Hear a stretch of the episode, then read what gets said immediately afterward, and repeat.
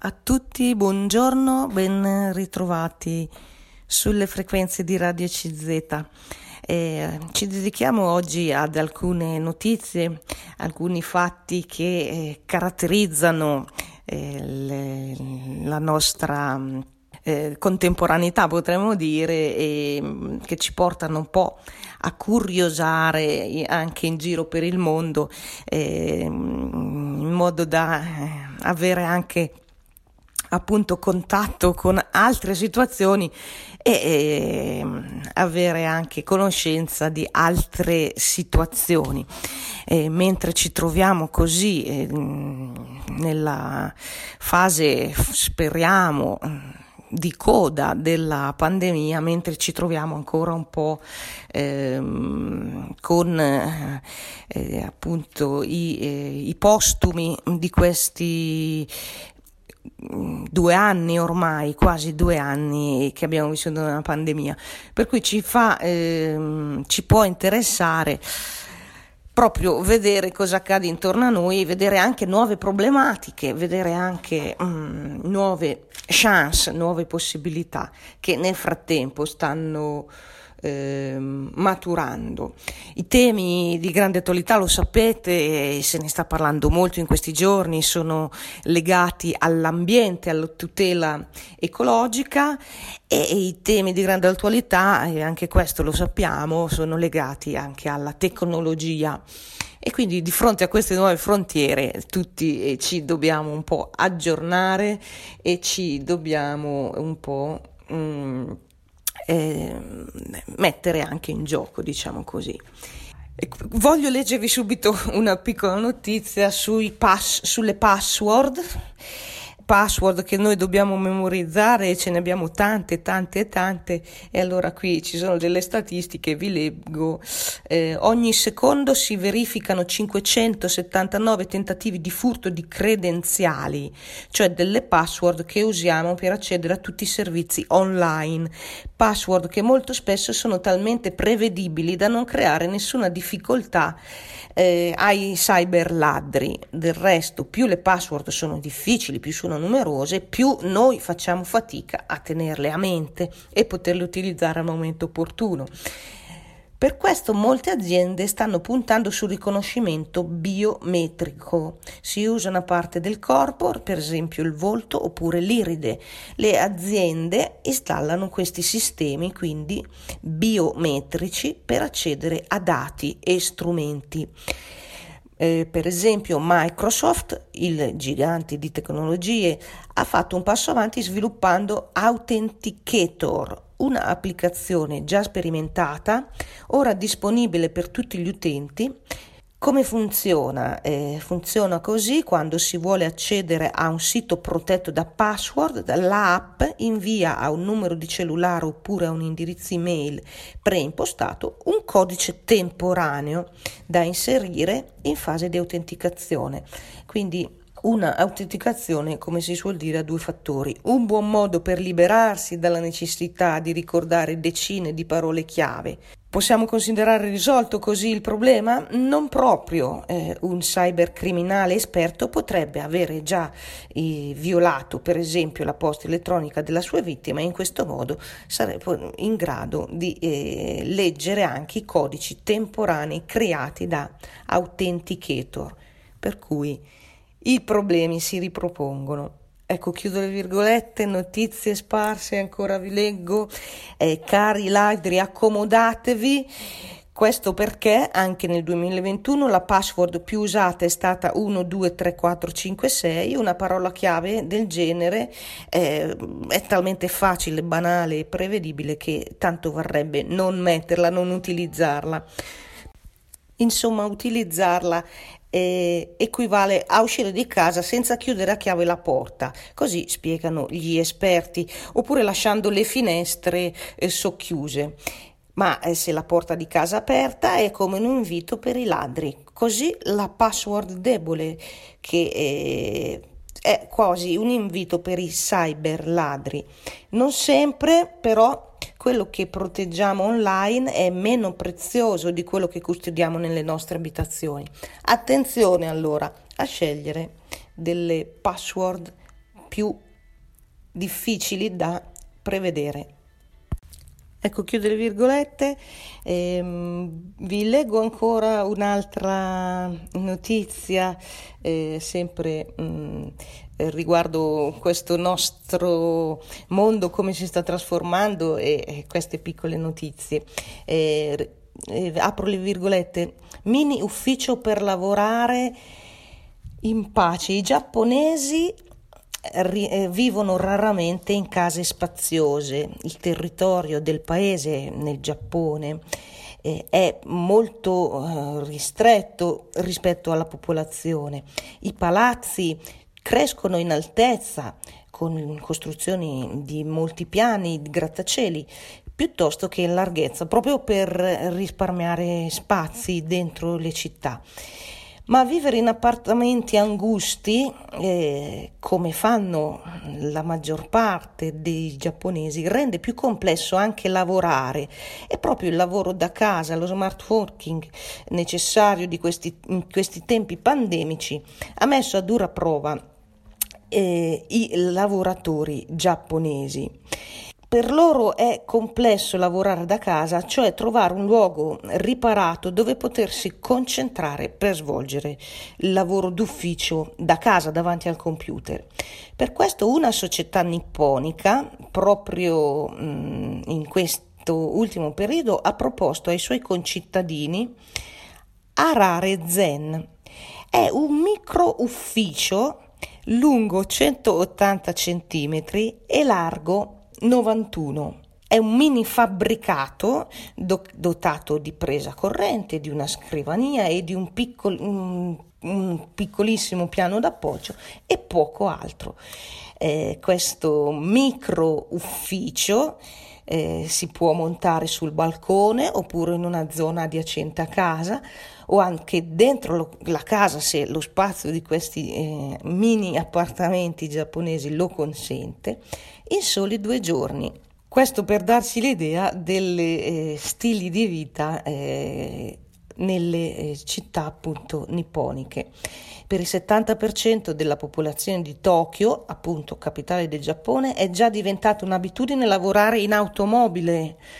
È l'unico modo per trovare un piccolo spazio di pace e di tranquillità, non disponendo appunto di appartamenti eh, abbastanza grandi, non disponendo eh, tantomeno di un ufficio eh, per svolgere lo smart working. Di conseguenza è cresciuta la richiesta di accessori da usare anche a bordo dell'auto, eh, per esempio sostegni per attaccare computer vola- al volante, scrivanie pieghevoli da stendere sopra il cruscotto, microventilatori per eh, fare ricir- un ricircolo d'aria all'interno dell'auto che i giapponesi hanno trasformato spesso eh, in eh, piccoli uffici per trovare un po' di pace mm, e svolgere l'attività dello smart working. Ecco, chiudo le virgolette, qui ci possiamo ben immaginare le condizioni di vita, le condizioni di lavoro di questi eh, giapponesi,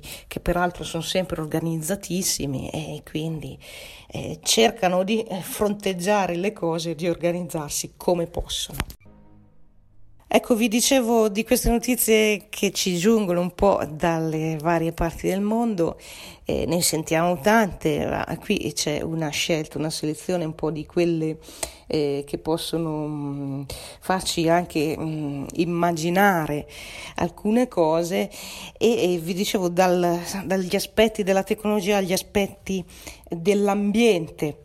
E vi leggo quest'altra piccola notizia. New York in guerra contro i calabroni. Lo stato di New York ha ingaggiato una lotta senza tregua contro il calabrone gigante asiatico. E bisogna dire la sta perdendo. In, nelle precedenti settimane i nidi dell'insetto, una specie eh, aliena altamente invasiva originaria del Giappone, ecco, questi nidi dell'insetto sono stati distrutti tre volte proprio all'interno dello stato di New York e per tre volte il calabrone è tornato a nidificare.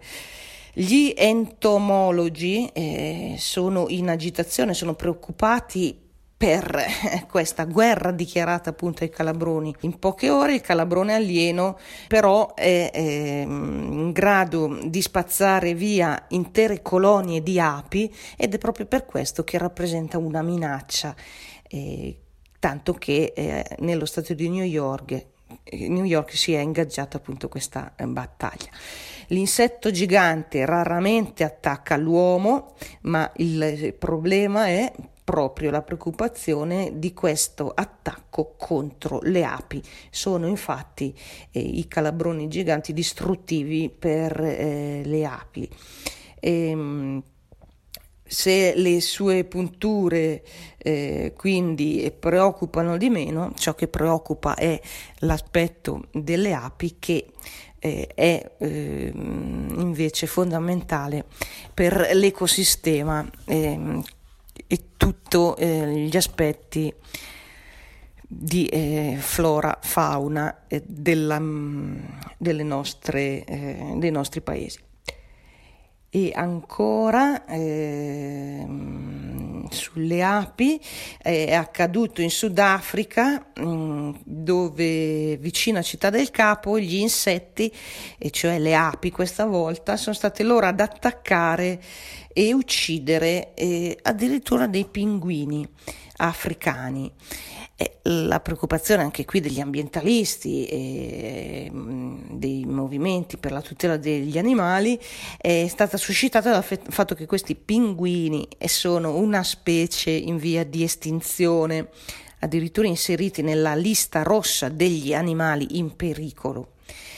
C'era quindi una colonia eh, non lontano dalla capitale, appunto città del Capo in Sudafrica, che è stata vittima di questa aggressione da parte delle, delle api. E, ehm, sul, cor- sul, sul, mantello di questi pinguini sono state trovate centinaia di punture e nessun'altra ferita evidente, perciò eh, le, eh, sono state proprio le api eh, le carnefici, diciamo, le, eh, a salire questi animali protetti. Peraltro si tratta di una convivenza difficile perché anche questa specie di api del, eh, del capo fa parte dell'ecosistema locale dove eh, si può contare eh, su mh, mm, alcune aree di conservazione e per cui sono entrambi delle specie protette. Ecco, chiudo le virgolette eh, qui qualche notizia, insomma, un po' ci dà anche la misura di questi, di questi grandi cambiamenti eh, che sono in corso anche dal punto di vista naturalistico. Eh, noi assistiamo magari ai temporali, ai cambi di stagione improvvisi Oppure eh, notiamo che le temperature non sono più fredde, non sono rigide in, in inverno e viceversa d'estate arriviamo ad avere temperature molto elevate, molto calde. È tutta questa questione in corso dei cambiamenti climatici, della questione ecologica che richiede grande impegno, come abbiamo sentito in questi giorni anche dalle notizie di questi mm, incontri dei capi di Stato e tutti si stanno domandando come intervenire e farlo anche in fretta. Un'altra notizia mh, mm, riguarda la Nuova Zelanda e il, i eh, eh, popoli nativi di, eh, di, de, di questo paese Ehm, prima che la, eh, vi leggo, prima che i conquistatori olandesi la colonizzassero, la Nuova Zelanda eh, si chiamava Aotearoa, è un termine della lingua eh, maori, appunto popolo nativo della Nuova Zelanda, che significa terra della lunga nuvola bianca. È il nome che eh, oggi il partito mm, Maori, eh, proprio in Nuova Zelanda, propone che sia ehm, di nuovo il nome del, del, paese. Vogliono tornare a questo loro nome, Aotearoa. È stata fatta una petizione in tal senso, eh, rivolta a tutti i cittadini, per chiedere al Parlamento di cambiare il nome ufficiale del paese, oltre al ripristino dei nomi in lingua maori di tutti i villaggi, le città e i luoghi. E, eh, questa petizione vorrebbe cambiare, appunto, mh, mm, riprendere la lingua originaria del popolo nativo eh, entro i il 2026. Non tutti però sono d'accordo, c'è chi sostiene che oggi eh, soltanto il 15% della popolazione neozelandese dichiara di appartenere a un gruppo etnico maori, quindi sono diventati una minoranza. Tra loro solo uno su cinque riesce ancora a tenere una conversazione eh, nella lingua nativa e quindi sta scomparendo un po' questa tradizione. E d'altra parte c'è chi tra di loro invece eh, insiste eh, per mantenere il, il, ricordo di questi nomi, di questa lingua appunto mh, mm, originaria. Queste percentuali, tra l'altro, sono in continuo calo e sono segnali quindi eh, che, eh, di un allontanamento dalle origini. I segnali di un ritorno alla cultura tradizionale sono d'altra parte innegabili.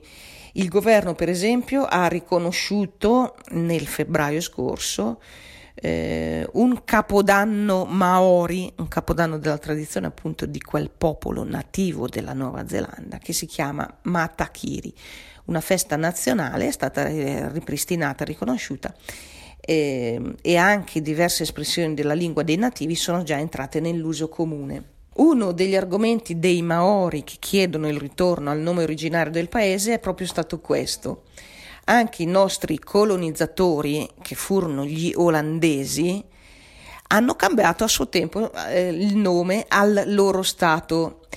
Infatti eh, non eh, Olanda ma Paesi Bassi eh, era eh, il nome precedente. Il nome significa terra del mare, eh, quindi eh, per quanto riguarda la Zelanda, quando approdano in oceani agli antichi navigatori, quando approdarono in oceani agli antichi navigatori, diedero alla terra appena scoperta il nome del loro, della loro patria, cioè eh, eh, quella eh, che era il significato terra del mare, eh, aggiungendo l'aggettivo nuova. Ecco, chiudo anche qui le virgolette di qualche notizia. Eh, avete sentito questa volta riguardo un po' l'ambiente, le popolazioni eh, che si susseguono, insomma, ehm, nel tempo. Un richiamo a questo popolo dei Maori il popolo nativo mm, del paese della Nuova Zelanda. Ecco, vi sto leggendo alcune brevi notizie, l'ultima che vi voglio mm, riferire riguarda ehm, mm, diciamo la condizione dei minori. Abbiamo sentito diverse notizie sul fatto che alcuni minori eh, anche in Italia eh, spesso non eh, non hanno il contesto familiare mm, necessario per le proprie cure o si trovano a vivere in povertà. Addirittura qui la notizia riguarda dei bambini utilizzati diciamo sfruttati per la microcriminalità.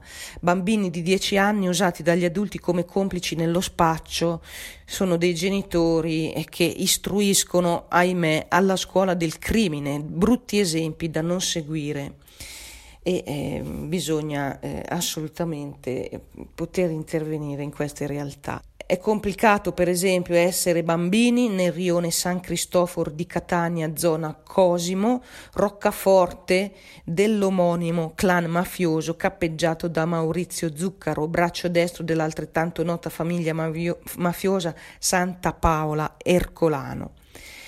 I grandi chiedono a questi bimbi eh, cose strane, stare al parchetto tutto il giorno, per esempio, ma non per giocare, piuttosto per indicare a chi passa un angolo laggiù nascosto sotto gli alberi. Spaccio, più spesso per ricevere soldi, contarli e metterli via 20, 30, 50 euro alla volta.